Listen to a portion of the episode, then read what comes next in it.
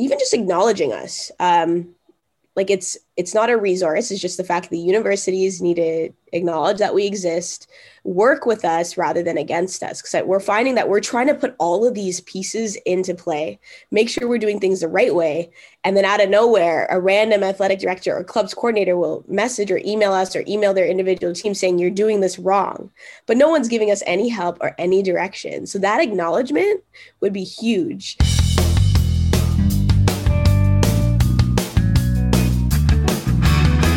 everyone. My name is Olivia Ghosh Swaby. I'm a PhD student in neuroscience at Western University, and I'm also fortunate enough to oversee the Ontario Women's Intercollegiate Football Association. And you're listening to At the 55. Hello, and welcome to At the 55, your home for OUA football. Today, Dakota and I are joined by Olivia Ghosh Swaby, the quarterback for the Western University Mustangs. Maybe not the one that you're familiar with. We're talking about the women's team. She also represents the Ontario Women's Intercollegiate Football Association. Olivia, how are you doing today? Good. I am so happy to be here and excited to talk football, both from the Western perspective and, of course, um, what's happening across Ontario. We're really just trying to start a movement for women in football. So excited to talk. Well, it, it's awesome to have you here. Um, you know, I kind of throw us at a lot of our guests because, like all of our guests, you are the foremost expert on what you have going on and sort of what you're representing. So, why don't you just give, uh, for those listening, kind of a bit of a your history playing football at Western and the the team obviously you know started a little bit before you got there. It's been there since 2011, 2012 range.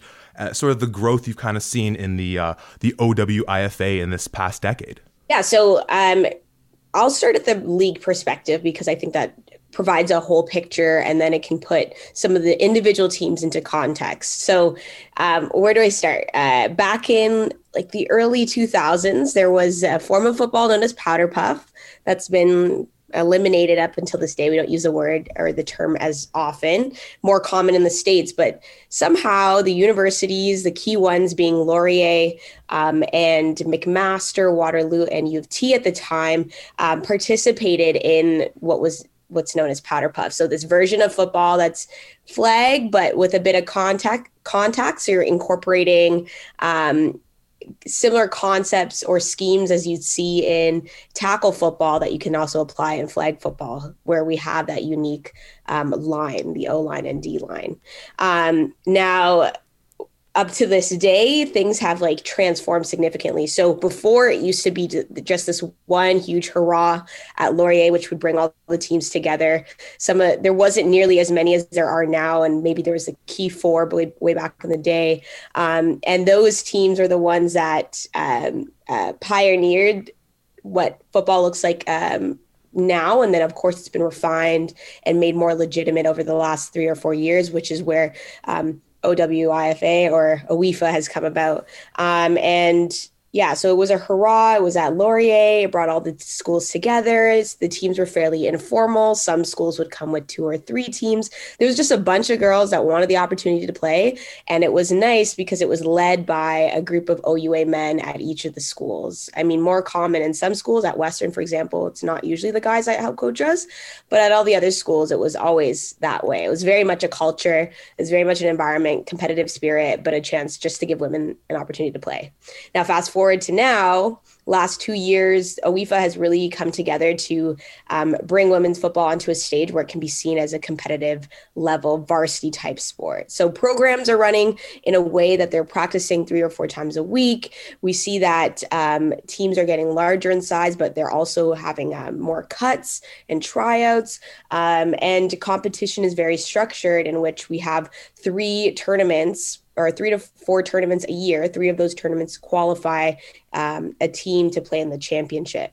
So it's it's a whole system now, and it's really nicely governed by um, our executives that just kind of oversee things, make sure make sure things run smoothly. But it's hosted by an individual uh, university. So, for example, the common locations that we have tournaments now are U of T, McMaster, Waterloo, or Laurier, and at Western.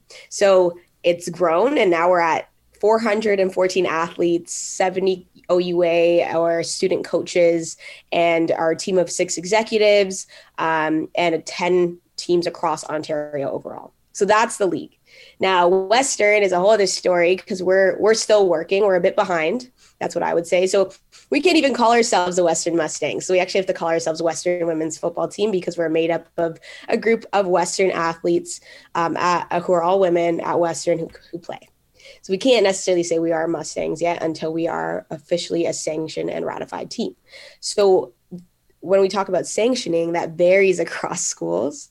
Um, Western and Guelph are the only ones that are unsanctioned, and the rest are sanctioned either with their athletic department or their student council. So there's a lot of layers here. It's really difficult to describe, but we're hoping that in due time, women's football or women's flag football will be recognized as a varsity competitive sporting opportunity for women. Well, and you know, you, you mentioned, of course, the sort of board of directors in a way, the kind of uh, go, you know whatever that governing body is, and yourself. You know, we at different times in sports you hear the term player coach but for yourself player commissioner. Uh, that's a very interesting role that you you hold on to there as, as not only quarterback for the western women's football team my apologies but then of course for the league commissioner. And as you kind of mentioned uh, with western guelph having that disconnect in terms of being able to use school branding um, h- how does that affect in terms of say other schools uh, in terms of uh, access to facilities? Does it change those things as well not being able to have that uh, that connection yeah, it's it's a multitude of things. So, for example, um, I get that unique perspective of being both a team president as well as a commissioner. So I get to see all this behind the scenes, uh, involved in a lot of conversations, and it it puts into perspective where some of the expectations are. So in a school that is sanctioned or ratified with their athletic department, and we see some really great progress with schools like Queens, um, Waterloo, who actually are ensuring their programs are run effectively, ensuring that they actually have field space and time. So there is an allocated fee for that, but at least that's something they can actually uh, use. So, for example, Waterloo has a beautiful indoor facility. They can use that. They have space for and time for that. Um, Queens took on a head coach, so they actually have some kind of coaching support that is from someone who has the adequate training to actually bring up the level of the game for the individual athletes. Now, when you move to an unsanctioned program like um, Western or Guelph, for example, we are in a situation where we take advantage of whatever we can get. So the lights won't be turned on for us, for example. We won't get um, gym or lift space. We just hop onto a field and we know it's empty because we can see the bookings online for when things are open. Um, and when it comes to even just ensuring that we have evidence that all of our students are students, because of course, if we're going to compete at another institution, they need to understand that we are all Western students. That also adds another layer, which we have established with um, our uh, registrar to help support us in things like that. So it's unique. But then you also get these other things where we, for example, at Western, we're advocates. So we're very involved in the London community, which means that we get a lot of support and sponsorship from local um, companies, local businesses. Um, and that is something that we are allowed to take advantage of, whereas some schools don't necessarily have that because they're under their institution.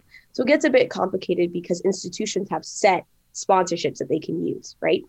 Um, and that comes for things like clothing order. We can go through kind of any clothing company we want to to do that, but we don't get to rep our our brand, our school brand, and it kind of sucks because we're women. We have one of the best leagues, uh, one of the best records here at Western, but we can't actually say that we are uh, representing the university. Yeah, Zach, get out of here. My apologies. My um, apologies, Dakota. um, so as a as a former uh, you know Western student, it kind of surprises me that the school doesn't really want to recognize you. I mean, I'm sure this is probably where you started. Correct me if I'm wrong, but the the annual tournament, the annual res tournament uh, for the women's flag tournament, I coached four years, I think. Um, shout out Perth. Um, and and that's a huge tournament. I mean, what what you got? A, is it Med MedSci that has like 150 kids come out every year, something crazy like that?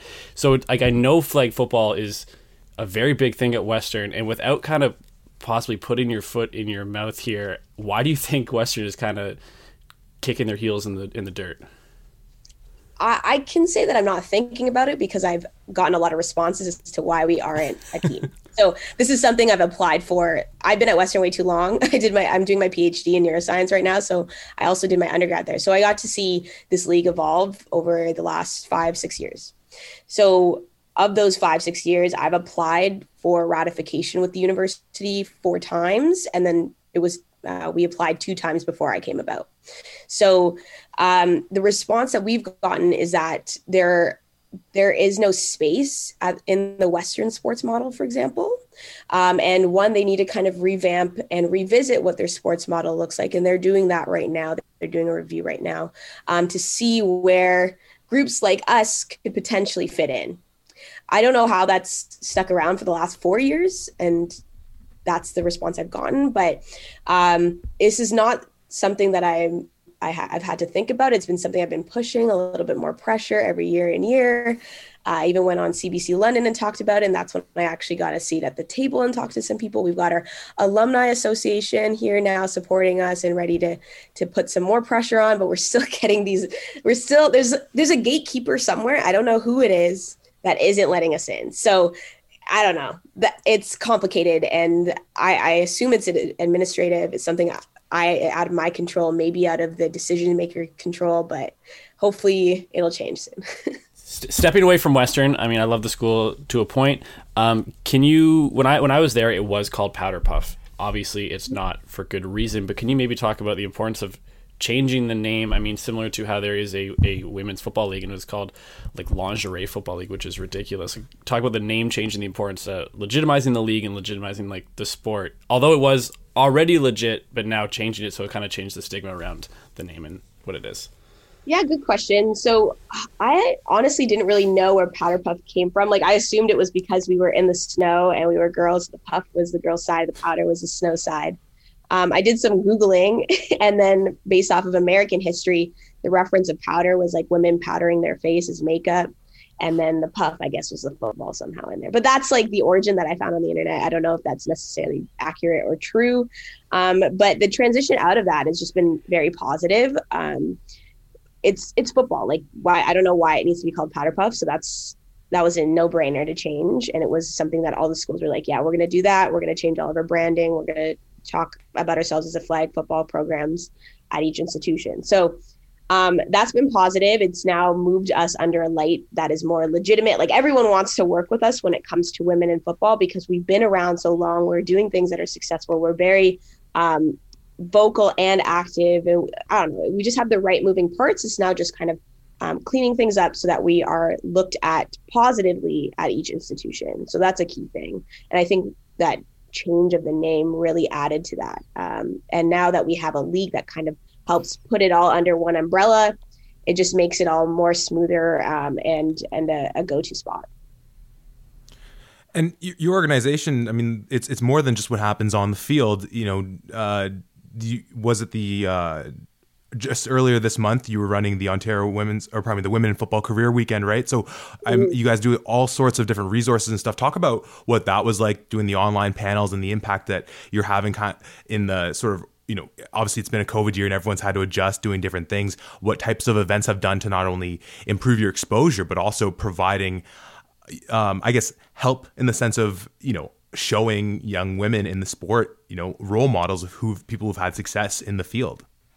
Yeah, so that's a really great question, mainly because it, it hits on a few things. One, I think it's just for our league in itself, the programming that we put together is for our athletes. So we want to develop them more than just the game, right?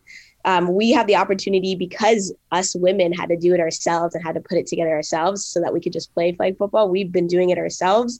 Um, the thing is, we can't really continue playing after university. So obviously we have to think of some key pivot points and learning points for our athletes and our coaches because a lot of our coaches are also students um, that they can now use what they've learned in football and apply it in any career. And the women in football careers, we can also just put into perspective the opportunities you can do in football.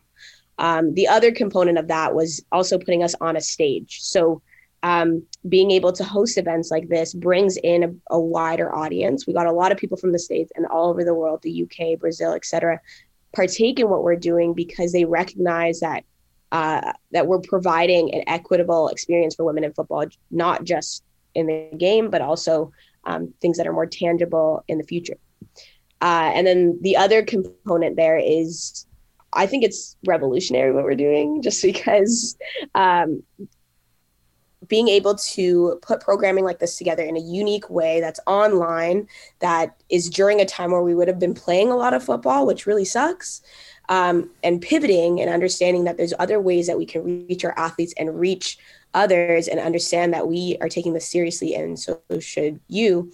Um, that's what these uh, career workshops these nutrition workshops mental health and mental performance workshops have really done um, broadly well, and you say revolutionary, and honestly, I don't think that's an exaggeration eh, or, or, a falsehood because Dakota and I do a ton of conversations with current and former student athletes, specifically who played football a lot in the OUA, and a lot of the conversation, at least when it comes to say talking about mental health, for those who have you know per- hung up the proverbial cleats is mm. transitioning out of the game when it's been so big a part of your life. And here's you know your your team where you're still fighting just to play football but you're also having this conversation of this whole world of football that doesn't have to be football related. And on the men's side they haven't really done a good job of doing that. So many of our conversations are ways that schools and the universities themselves can do better at saying you love the sport. The sport's gonna end you know pretty you know for most people pretty soon before you know after you start playing here are these other avenues. So it's incredible that you know your team's already focusing on that because it's something that's like i said just not I want to say it's non-existent on the men's side, but it isn't something that's as uh, focused in as it, as it should be. Um, so you know you had that you know the the women in football career weekend. What other types of events have you uh, does your team have on the go? I saw there was some stuff on your website but you know what kind of stuff do you have in the in the coming weeks and months yeah, so uh, there's a few events um, that are happening at the moment. So we're hosting our OWIFA Virtual Cup. So in conjunction with the Women in Football Careers Weekend, we're also um, doing basically weekly challenges to keep all the teams active and all the all the women in our league engaged, so that we can have some sort of competition. It's online, but it's it's at least somewhat um, exciting when you see ranks and how people are doing it up, up against each other, just with really simple things that help spotlight women in sport. Um, get outside and meet up with your team in a safe manner and throw around a football, do a trick shot, like stuff like that. Um, really simple. And then, of course, we're going to keep up with um, online boot camps. So focusing on fitness in any way, um, especially because we don't necessarily have the same resources as varsity sports would across institutions. So we have to kind of create that those for ourselves. Um, and so we're hosting a boot camp on Thursday. Um, and later though our shift is going to go back on refining the documents and how our league runs and future goals um, organizations and groups that we want to partner with and share with uh, and continue working with um, and for the sake of sharing it here, we also just recently got grant funding with uh, Canadian Women in Sport, which is funded by the Canadian government to help continue the work that we're doing with the WISE grant. So, um, a lot of positive things coming for 2021, 2022, and I'm hoping we have a season then. Um, and right now, it's just mainly prepping for that. And then, of course, we're going to incorporate maybe one combine in there um, with that we were supposed to host a while ago, but now that things are a bit better, we can actually host that so that there's some football training and learning happening in person. And obviously, at all levels of, well, really all levels of life, COVID's you know changed everyone's plans. But you know, if we can you know forget about it for a second, if you were looking at the league in terms of say a one year goal, a five year goal, 10 year goal, just knowing the trajectory that the league was on, the, the, the great people involved that have been helping it move at an exponentially greater rate, seemingly year after year. What sort of do you see as that near future, mid future, long term progression for the league. Of course, like we said, COVID's kind of thrown wrenches in all our plans, but just assuming that it can get back on track to to the spot you had it before, where does that look like for in your eyes? Yeah so again i keep forgetting all the amazing things that we're doing but we also have another component which i think hits more into our two year goal three year goal is um, continuing with that career development in a way that we are focusing on um, getting more women into coaching and more black athletes and any of our student coaches into coaching um, as like professionally. So we are currently working with the black canadian coaches association to put together a black future or sorry, a future coaches program that encourages more women and Black athletes to pursue an opportunity in coaching football. So, uh, and that's pairing up with a mentor, getting a letter of reference, working directly with some of the OUA coaches to understand what happens behind the scenes, and something that we hope that those coaches can then bring back to their own OWIFA team. So, that huge component will elevate our league is ensuring all of our coaches, or at least the, the head coaches, are NCCP trained. So that's a big focus, um, especially within the one to two year range. A year from now, I'm seeing our first, hopefully perfectly run season where we have decent weather because we always run in the winter. We've shifted to the end of Feb and all of March, basically running a tournament every weekend. That runs smoothly. It runs really, really well. We get a lot more fans out uh, now that we've grown a bit more with the traction in our audience. Um, and then down the line, and a lot of conversations I'm having now is inter province competition. So that would be with Quebec, who's now trying to start up a flag football league for university athletes and women as well. So that's another opportunity. So we have, um, there's clearly growth in the game. It's now just a matter of linking it all together.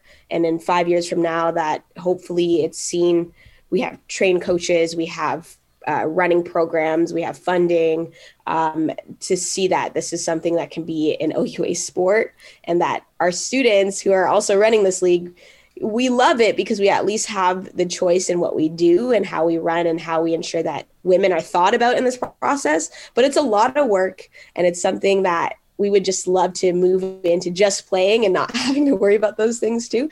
But in order for this to continue from year to year, there has to be a group of leaders to keep it going. So. Well, no doubt, and yourself amongst your peers are, you know, no doubt excellent leaders to be pushing ahead at the moment. Um, you know, it seems so often resources is the uh, you know, quick answer for something like this. And you mentioned, of course, with a school like Western or, or Guelph, the ratification with the school obviously could go a long way of pushing the team forward. But if we just put aside, you know, obviously in, in women's sports outside of this, funding's always um, at a, at a, you know, is is severely lacking. Um, and of course, as you mentioned, the ratification. But outside of those two things, which obviously are massive components, not to ignore that, what would be something that you feel would really help boost your the league to the next level? Whether it's exposure for the players, what you guys are doing, access to. Well, I mean, I guess that falls in resources again, but just sort of outside of those, as you those two bigger notions that once again it's maybe hard to ignore. But what would be those other little tools or things that could really help tex- take the league and just women's football to the next level? That's a tough question because it really is. yeah, I don't know if I can look past the resources. Um, of course, of course, putting women on the stage in the sport is key. Like I'm trying to think of the ways that um, the NA, NAIA down in the states has brought up women's football, like even simple things like just recording and filming sessions so that people can see the, the girls out there and playing. That would be huge. I, I don't know if that still touches on a resource. Um, and then, of course, being able to showcase our athletes on um, some sort of platform like a website whatever where you can see rosters stats etc would be great. Um, something that we'll probably add to our own website but we aren't website developers so that would be something that is a, another challenge for us. Um, uh, other things is just even just acknowledging us. Um, like it's it's not a resource. It's just the fact that the universities need to acknowledge that we exist work with us rather than against us. Because we're finding that we're trying to put all of these pieces into play make sure we're doing things the right way and then out of nowhere a random athletic director or clubs coordinator will message or email us or email their individual team saying you're doing this wrong. But no one's giving us any help or any direction. So that acknowledgement would be huge. Um, and it's something that we're going to initiate within the next month hopefully is to have those conversations. Uh, probably after exams so that we can breathe a little but um, have those conversations and know that we're going in the right direction where we'll be taken seriously. Because i think that's the key thing acknowledgement taken seriously um, work with us rather than against us. Those are the three things that are very easy um, that would help bring our league up to another level. Otherwise it's mostly resource based That's totally legitimate. Hey, I, I, know two guys who have a little platform that they could probably open up for a little space to uh, help showcase uh, your league a little bit more. Um, Uh, you know, last question. I just wanted to kind of uh, go back to talking about that ratification process, and you used a term at one point um, in one of the, or a, a, little a turn of phrase, I guess, in one of the, I guess, back and forth you had with an administrator, where they said, uh, "What was it? It was like groups like yours." And then, as opposed to like the the the online, you know, people who are able to get the the EA gaming, whatever that is,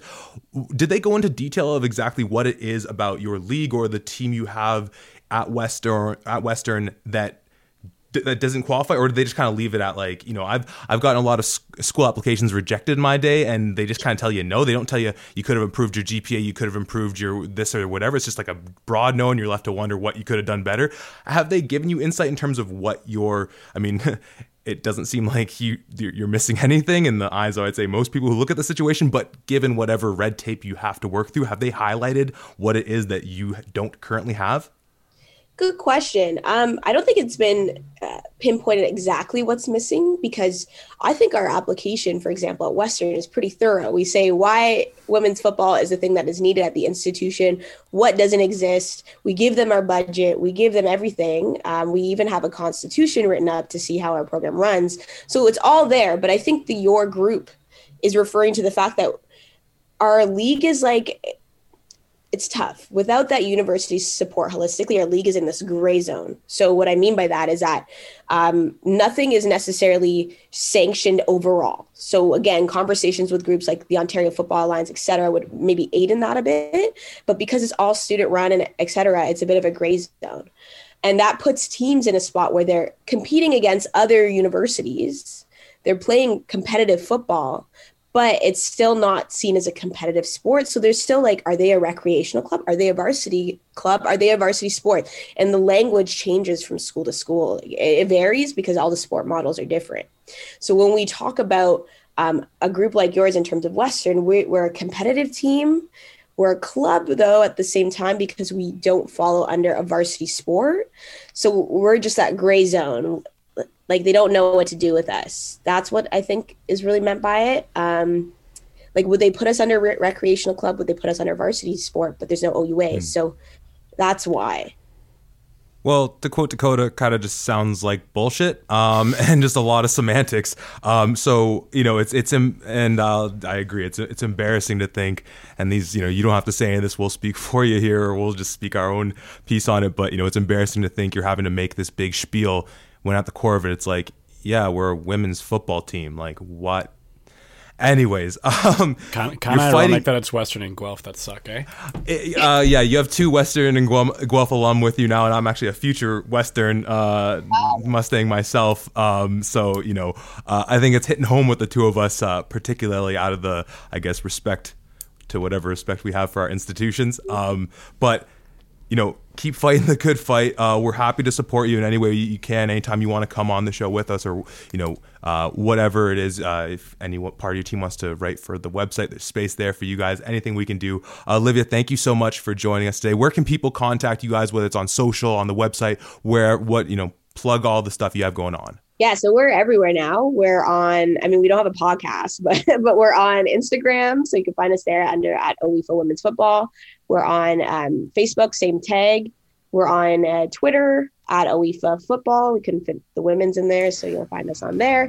And then, of course, we have our website. So uh, we encourage everyone to visit our website. You'll see those awesome resources like the Women in Football Careers Weekend right on there. You can also find things about mental health and nutrition performance uh, and enhancing performance. And yeah, and you can email us anytime at, at owifa.womensfootball at gmail.com. Beautiful. Thank you so much for joining us, Olivia. All the best. Yeah, thank you. This is great.